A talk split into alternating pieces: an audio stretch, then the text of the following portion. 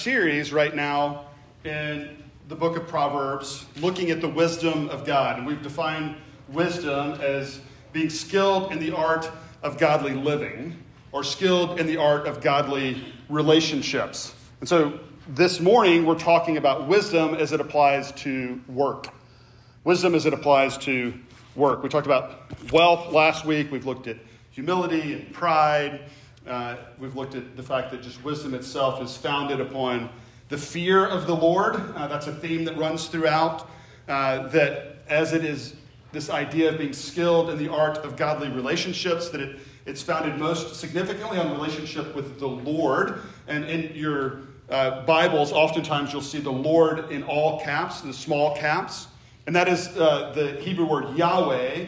And it's this personal name for God, the God who says, I will be your God and you will be my people. So it's more than just God, uh, the creator, though it includes that. It is a personal God who wants personal relationship with his people. And so we find ourselves, and how does that apply then to work? How do we think about work and wisdom? And, and even as I say that, you have different ideas in your mind already about what work is. And we'll, we'll take a moment to define, but I, I think about sometimes the the futility sometimes that work feels like, or the difficulty that work is. I, I, as a student in ninth grade in our math class, we had this project, and the project was to build a bridge out of dried spaghetti noodles and glue. So you designed and built a bridge, and there were two awards that were given, and one was for the prettiest bridge, the most beautiful bridge, and the other was for the one that held the most weight.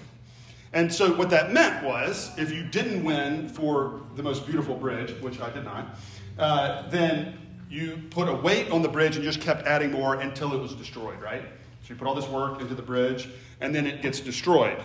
Uh, and that, that feels sometimes like the work that we do, right? I mean, maybe it's just going out and weeding in your garden and then just a few months later, oh, you have to do that again. And uh, I hate yard work. And weeding is terrible, right? And, and we're going to talk about the fact that it's the effects of the fall. Uh, and we, we know from Genesis 3 18 that thorns enter into the work that we're called to do. But I, I think as we move forward, it's helpful to think about what work is. Uh, David Miller, in his book about work, says he defines work in this way after giving a much broader explanation. He describes it as a sustained exercise of strength and skill that overcomes obstacles to produce or accomplish something. So, strength and skills applied to uh, obstacles to produce or accomplish something. Now, I think it's helpful for us to recognize that work encompasses a lot of things. We, we quickly go to our job as work. If we, if we have a job, that's what we go to. But let me encourage us to think beyond that. It, it, it certainly includes that, but it includes, uh, for a lot of uh, us in the room, it includes being a student, studying, learning. It includes uh, engaging in maybe a team, a sports team that we've joined in with. We, we work at that. It includes being a part of a family. We work at being husbands and wives and parents and children. We, we work at uh, being a homeowner or even a, a, a, being a renter. There's work that's involved with that. There's work involved in being a part of a community. There are many aspects of our lives that we are uh, called to and in which we should work in. And so I think it's helpful for us to think more broadly than our job, though that is certainly a part of work. We should think more broadly than that as we look at work. We're going to see three things. We're going to uh, look at this from three different angles. If we have talked about uh, the story of Scripture as a church, we've given the outline on multiple occasions that the story of the Bible can be summed up in creation, fall, redemption, glorification. All of the Bible in those categories creation, Genesis 1 and 2, fall, Genesis 3, redemption, most of the whole story, and then the promise of what is to come that we find particularly promised in the end of Revelation, but also in some other spots. That is the story of the Bible. And so we want to see work in light of creation, fall, redemption. Those are the focuses that we're going to have. We're going to take it out of order. So let me pray for us and then we'll get, we'll get started. Lord, we pray that you would open our hearts and minds to the truth of your word, you would meet us here in this time, that you would transform the way that we think about work, that we might think about it in a more healthy way. We pray this in Jesus' name. Amen. The order that we're going to take this in is fall, creation, redemption. Fall is essentially work is hard. Work is, is difficult, it's messy. Uh, it, is, it does not go the way that we want it to so often. We, we find here in uh, 1519 this reference to the thorns that we experience in work. And it does apply to the sluggard here, uh, to, the, to the lazy, to the, to the slack. But it, it applies for all of us. We know this. Even when we're working hard, we, we encounter thorns in our work. And that comes in all kinds of different ways. That work is hard. We, we build something and it gets broken. We, we do things that are hard. Even just like being a student, think about learning is difficult, right? I, I have unfortunate, distinct memories of Latin in eighth grade. And I did not do well to the point that I had to get a tutor to, to work harder. I, I, would like to think, you know, to say it's all the teacher's fault. I had a terrible teacher. It was his fault. It wasn't my fault. Uh, probably not the case. Um, but a lot of learning is that way. And, and different ones of us struggle with different subjects. Just getting new information into our head is, is difficult, and it takes work to do. To be a good student is, is hard. And that's just one of the ways in which we experience difficulty. Things go wrong. And, and sometimes it's because of sin that somebody has uh, committed, but sometimes it's just things are messy. And we live in a, in a messy world and things don't work out the way that we want them to. I think about a job that I had doing data entry at St. Jude Children's Research Hospital in Memphis, and uh, I was looking at medical records from like decades in the past, and they would be either too difficult to read or things would be missing, and just what wouldn't go like we wanted to go to be able to do the thing that we wanted to do. Of me uh, supplying that information to the researchers to be able to move forward, right? Like it just wasn't there. And that was difficulty that we face in our work. We, we could all like circle up and talk about the difficulty that we've experienced in our work life. And we also experience that difficulty when we enter, encounter other people. Because other people are broken and sinful, have rebelled against God, but also have just limitations. And so we, we butt up against the brokenness of other people in our work. And I, I, think about another job that I had. I was valeting cars at the Children's Hospital of uh, Colorado, and I got accused of stealing a guy's medicine. It was medicine before uh, marijuana was legal recreationally in Colorado. It was just medicinal, and the car just reeked of it. Uh, as he should even when it's legal, you're not supposed to do it in the car. I've just been having a lot in the car with the kids. It was sad. But the guy accused, he came back and he accused me of stealing his medicine. And uh, was, I was fortunate enough that the people I was working with knew that it was the guy who had parked the car and not me. But this is, that's just an example of uh, dealing with the mess of people, right? Like, it doesn't, we, we wanted to just supply a service to somebody who's bringing their kid to the hospital and we, we deal with the sin of other people. So it's helpful, though, to note and to remember in the midst of that that our work is, is deeply connected to others. We, we live in this time where we think about work, we tend to think about work as just our job, and that's an incredibly personal thing, so that we, uh, we get to choose what we do and how we do it, and it's all about earning money for me and then able to spend it like I want to. It's all this really personal stuff. We, we see throughout Scripture that everything is really interconnected uh, relationally. 10 verse 5. The, he who gathers in the summer is a prudent son. There's this relationship, father, son. But he who sleeps in the harvest is a son who brings shame. There are consequences. And, and shame, we, we have often talked about some of the, the negative ways in which we understand shame, the unhelpful ways in which we experience shame in this world. But here, we're not going to have time to go into all of that, except to say that there are relational implications for our mess. There are relational implications for the way in which we uh, relate to one another. And so we have to see everything that we do and all of our work is actually connected to other people. So we, we, uh, we know this is true. We think about that and we, when we make decisions about who we're, really who we work with really matters. And I've had a number of friends in my life that I consider really good friends and have made the comment, yeah, we probably shouldn't work together, right? Work is relational. A lot of what we do is, is relational. And as a result, temptations come. Temptations to think about and approach work in unhelpful ways come. And we find it in Proverbs mostly, or maybe just the, the most often, is this reminder, this challenge, not to essentially be lazy, slack, sluggard is the language that's used that we find even here. The way of the sluggard is like a hedge of thorns, chapter 15. Uh, and then the contrast is given, but the path of the upright is a level highway.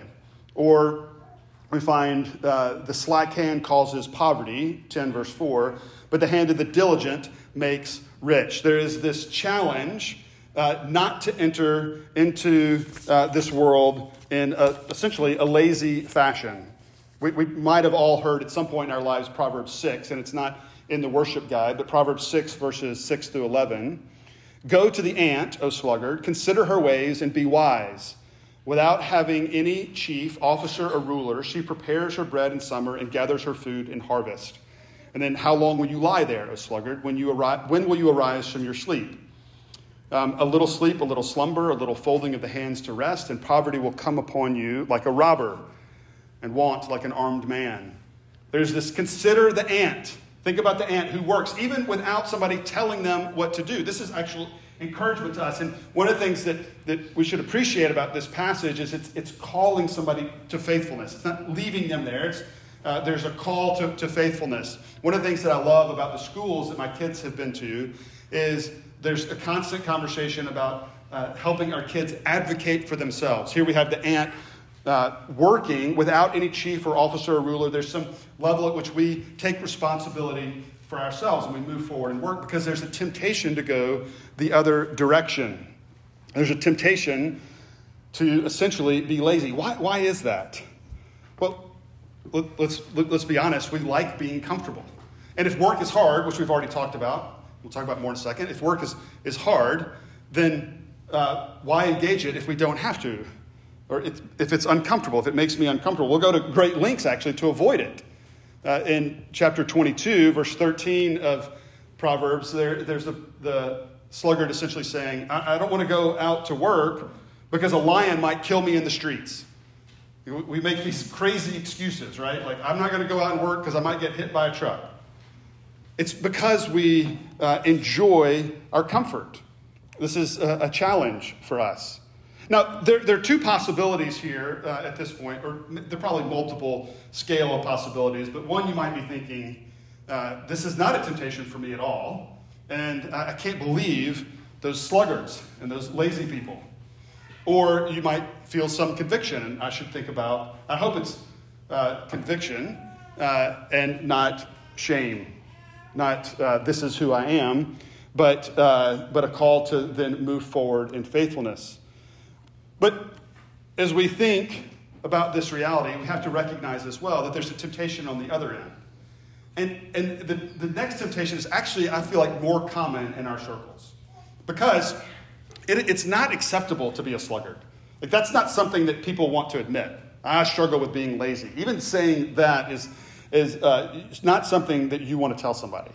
It is seen as very negative. But to say, you know I struggle with overwork that, that has almost become like a brag. Because we live in this world that is, is uh, such a, at least attempts to be, a meritocracy. That is where our value is based on what we accomplish, what we're able to do. That, that, we, that we think that overwork, that's not that big a deal. It's actually probably a, a benefit, right? Um, you, you, know, the, the whole classic you're in an interview and what's your biggest weakness?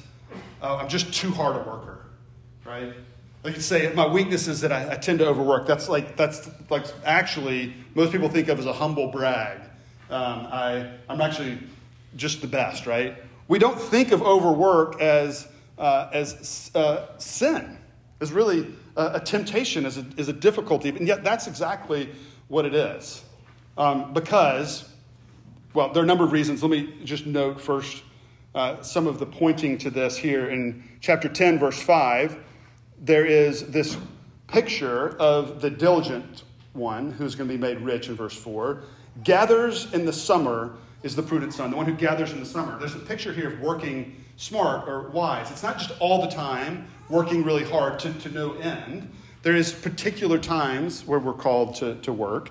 There was the warning against uh, sleep at the wrong times that I read from Proverbs 6, but there's also a value in, uh, in sleep itself in chapter 4, verse 16. We, we see David as well being able to rest when he is secure in the Lord. He says this multiple times in the Psalms that when he is able to rest, to lie down because the Lord, uh, because he is secure in the Lord. There is value in rest. In fact, we know from the beginning, from creation, we have this rest pattern. The Sabbath, God works. God is one who values work, and yet after he works, he rests, and then he calls us to do the same. There is value in rest. Our problem is that we're tempted to this for a number of reasons. Maybe it's just we want to make a lot of money, we want to be wealthy. We go back to last week's sermon to think about where money, where finances, where wealth fits into our, the way that we think about the world. But it certainly shouldn't be our main goal. Maybe we do it for reputation. We think if I work really hard, I'm an overworker, that's my struggle. You know, people are going to think a lot of us. They're going to, they're going to think that we bring value to the table. But ultimately, we're working for righteousness. And that could be righteousness that is rightness, that we've got it together, that we're doing the right thing. And that could be whether you're a follower of Jesus or not. You're striving to earn, to earn your position, to earn your justification for being, for living. That maybe it's in terms of my good might outweigh my bad. Maybe it's in terms just simply that I would have value. And we often, particularly because of the way that our culture works, we try to do that through work. That's where we find value. And, and then maybe we do it as a distraction. We're tempted to overwork because it's a distraction from the other things that we're called to. And in that, in that situation, that almost always applies to our job, work applied to our job, and narrowly applied to our job, so that we don't think about the hard work that we do in our other callings in life family, neighborhood, church, um, all of those places, right? We're called to work hard in all of those places. And so ultimately, we need to think about our work, to evaluate and to ask ourselves, what's my temptation? Am I, am I tempted more toward laziness or toward overwork? Or am I moving toward wisdom? What would it look like to move in that direction? One of the ways that I think we need to recognize that, we, we, I started with fall because when we think about work, maybe this is what pops into our head the most that it's, it's hard, it's messy. But sometimes we think that's where our understanding of work begins. But the second point is through the lens of creation, and that is that work is good. All of it is good. 27, verse 18, the last verse here in the worship guide. Whoever tends a fig tree will eat its fruit, and he who guards his master will be honored. He who guards his master will be honored. This is the servant, the guard, is, is the one in the low position. This is not a position of, of honor.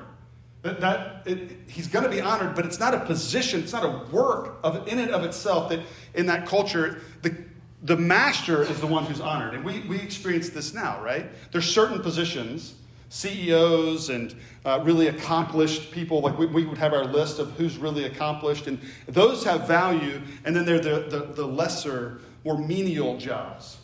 And, and yet, what we have here is that the, the job that is of lower nature, when it is, when it is done, is honored. There's, there's a contrast here. It's not what you would think to read, it's not as they would have originally read it, the way that they would have understood it. There, there's a, a picture here of all of work having value, not just the jobs that we might give more prestige in our culture, the ones often that make more money or have more influence. We think that's where value is. Or in the church, we might think if we think about these things in relationship to the Lord and our relationship with Him, we think, oh, there's certain spiritual jobs. So obviously, I'm the pastor. I'm in this great position, right? That, that is not at all what we get from Scripture. There is value in all jobs. Now, I'll give a caveat here. There are immoral jobs. And uh, I won't list all those. We do need to think about the fact that there are jobs that are uh, do not bring any goodness into the world and often bring evil into the world. Ones that uh, traffic in vice and uh, addiction and all kinds of things. Um, and we could have different conversations about different jobs and whether they're actually healthy jobs to do. But m- many jobs, if they're not immoral, there's value to those jobs. And they're not based on how much money is made or how much influence is had, that there is value in all of them. All of life is worship. We have our announcements. That's what they are, right? Yet we title it in our worship guide, Life is Worship. Because it's this picture that we're called as created beings to step into the world that God has created and to step into it in a way that He's called us to in order that we might flourish, and all of life is worship. Romans 12, verse 1 says, I urge you, brothers, by the mercies of God, to offer your bodies as a living sacrifice, holy acceptable to Him. Everything that we do, there's just picture in Romans 1 and 2 that, that all of life is offered in worship to Him, this spiritual act of service. There's something significant about Sunday morning worship, corporate worship, that I think that we're called into, and yet all of life is worship, and that certainly applies to our jobs. And it flows from, to even take it a step further back, is it flows from a God who values work. God himself entered into this world and worked so that he needed rest after he created the world on the seventh day. He worked six days and then he rested. He worked. He's a God who himself works. And he values it. And then when he created the world, not only did he himself work, he created the world for Adam and Eve. He put them in the garden to work it. Chapter 2, verse 15 of Genesis. So when God created the world, before the fall came, when everything was still good, he says, Here you are, work in the garden. Work is something that is good, foundationally good in the creation before the fall entered in. That is not a part of a lot of other stories. Other religions where, where gods would never work, they're, they're just above it all, right? Or the story, you know, Greek mythology and Pandora's box so everything was, was good until Pandora's box gets opened up. And what's in Pandora's box? I mean, we think about vice and evil and war and toil, but also included there is the need to work for sustenance. Work is innately a bad thing in a lot of worldviews. But in the scripture, work is innately good. And even the, the most basic work we think about God coming and the, the position that has, holds value. He didn't come as a, we, we would probably think he's going to come as a theologian or a philosopher. He comes and he's a carpenter. He makes things with his hands. God himself, a carpenter, working a very normal manual job. Work is innately valuable and good. We, we, we, need to think about our work in light of this reality. It, it has a lot of brokenness because of the fall, but in, in it of itself is something that we should rejoice in the opportunity to work. And again, that's applying not just to our jobs, not just to the way that we make money, but to all of the different callings that we have in life relationships and uh, things that we, places we live and inhabit, places where we uh, enter into relationships, all of life we're called to work. In a way that, third point, because of the fall, we find ourselves in a place where work can be redeeming. And we're, we're invited in the midst of it to being redeeming is to rethink the story, to re narrate our own story. Work isn't just our job, it's not just something that we as individuals do to earn money. It is something that we, in fact, uh, all of our individuality, which our culture often tells us is the highest value, your individual desires and uh, the things that you want to do, even in your, in your work. The, if you want real fulfillment, you fulfill your individual desires. The Bible tells us that our individual desires, our individual selfishness is a part of the problem. So we need to see work in relationship to others. We need to see it not just in relationship to ourselves, but into relationship with one another. But even before one another, we see it in relationship to the Lord, to Yahweh, to the God who says, I will be your God and you will be my people. He's calling us into wisdom here, and he's calling us to see that our work is relational, and every bit of it is relational, even those parts that aren't directly relating to another person. They're creating something or providing a service or doing something that somebody's going to interact with. If we're doing work that is just for us, it's, it's not really work. If nobody else sees it or interacts with it or, or experiences you differently because of it, everything we do is relational. Starting first and foremost with the fact that God is the one who created this world. We've talked about the Proverbs and the idea of wisdom being that we uh, live in a world that God created and He's invited us into. And so, wisdom is being stepping into that more and more, recognizing that we have the opportunity to be in relationship with the Lord who wants us to flourish and is telling us, hey, this is how the world works. I mean, just like the Easleys and Ferns are going to be constantly over the next year, years telling their kids, this is how the world works. Part of that is understanding that the way that the world works, ultimately, not just the physical world, but the spiritual and moral world, is affected by the way that God created it. And He's telling us that here. This is how it works. Our work is related to Him, the Creator and Sustainer. In verse 3 of chapter 10, the Lord does not let the righteous go hungry. He, this is His, He's in control. We remember that wisdom is founded, the, the basis of wisdom is fear of the Lord. And we talk about that every week in this wisdom series, and we don't have time to go into all the depths of fear of the Lord. It's not just being scared of the Lord, but it's being in right relationship with the Creator, who wants again to be in relationship with us. It's about others. So we've already seen this connection between parents and kids and the effect that our work has on one another. There's a, a documentary called 20 Feet from Stardom. And it follows backup singers and how they do their job, right?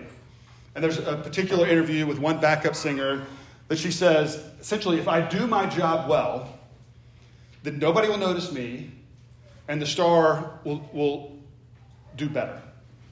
Look better, sing better, perform better, everything about it will be better. But nobody will even notice me. And there's some sense in which this is what we're invited into. Now, we could talk about the fact that the Lord sees us. The Lord sees us and rejoices in us. And uh, even a number of weeks ago in Wisdom, we talked about that deep reality. He cares about each and every one of us in all of our particularity. He cares. But in that, He allows us to work in order to bring light to Him and to His people so that we relate in relationship to others as well. But we do it for Him most and uh, first and foremost. I, I would hope that we would actually be able to, to move from this idea. One of the conversations about work is if you, if you do what you love, then it won't be work, right? Like this idea of find what you love and do that. And, and there are a lot of situations in, in which that's not a bad way to think about it. And probably most of us in this room have the opportunity to think in those terms. But probably for billions of people in this world, that's actually not the way they're able to think about work. It, it, it's just an opportunity to provide for and care for their, themselves and their family.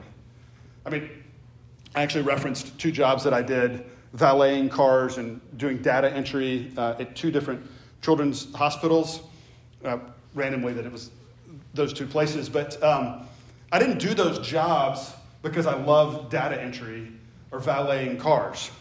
I, I did them because I was trying to provide for my family. I was doing it ho- hopefully ultimately out of loving the Lord, but also caring for my family. And there'll be times when we are in those positions. There'll be times when we do have freedom to do what we love. But the encouragement is change it from do what you love to love whom you do it for. That, that should be the core motivation. Not do what you love, but love whom you do it for. And the call, if we're a follower of Jesus, is to do it for him. Matthew 6 33 I'm going to turn there briefly. Tells us uh, that we, there's a temptation to, to worry about all the things that work, our jobs, might provide for us that we might miss out on. And we're told to lay our treasures up in heaven, to not worry about th- those things of this world, because if we seek first the kingdom of God and his righteousness, all these things will be added to you. That ultimately, He's providing for us. Ultimately, we're trusting in Him. Ultimately, we're doing the things for Him. Because this is the basis of his relationship with us is that he is the one who has done the work, not us. Our struggle with work is often to think that, again, it earns us our position, it earns us our place. Sometimes we do that very specifically with the Lord. If I work hard enough, if I do enough, and that could be in a spiritual sense or otherwise, then God will love me. And that is the exact opposite of the gospel.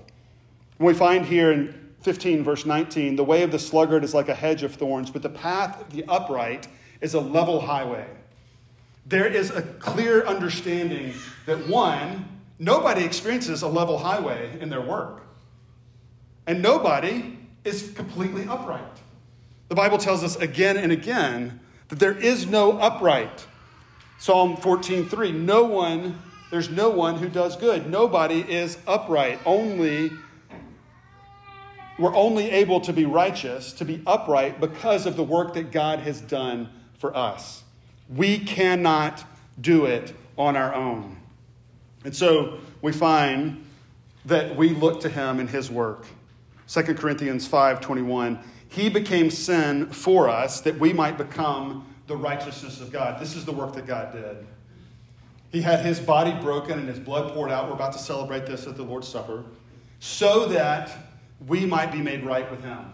Because we're never going to get work right. We're never going to completely avoid laziness. We're never going to completely avoid our temptation to overwork. We're going to mess it up again and again and again. We talked about in Sunday school the, the examples that are given to us in the scripture are people failing to live up to their end of the bargain. The people of God continually failing to live up to their end of the, the bargain. So God Himself enters into the picture in Jesus Christ, and He brings hope for us, not based on anything that we've done, not based on our own work, but based on His.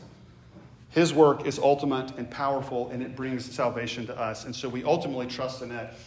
And that applies to all of life the way that we work and rest, the way that we trust, the way that we think about life in relationship to Him. And we're all able to do that. We're able to do that when we trust in Him because of what He's done for us.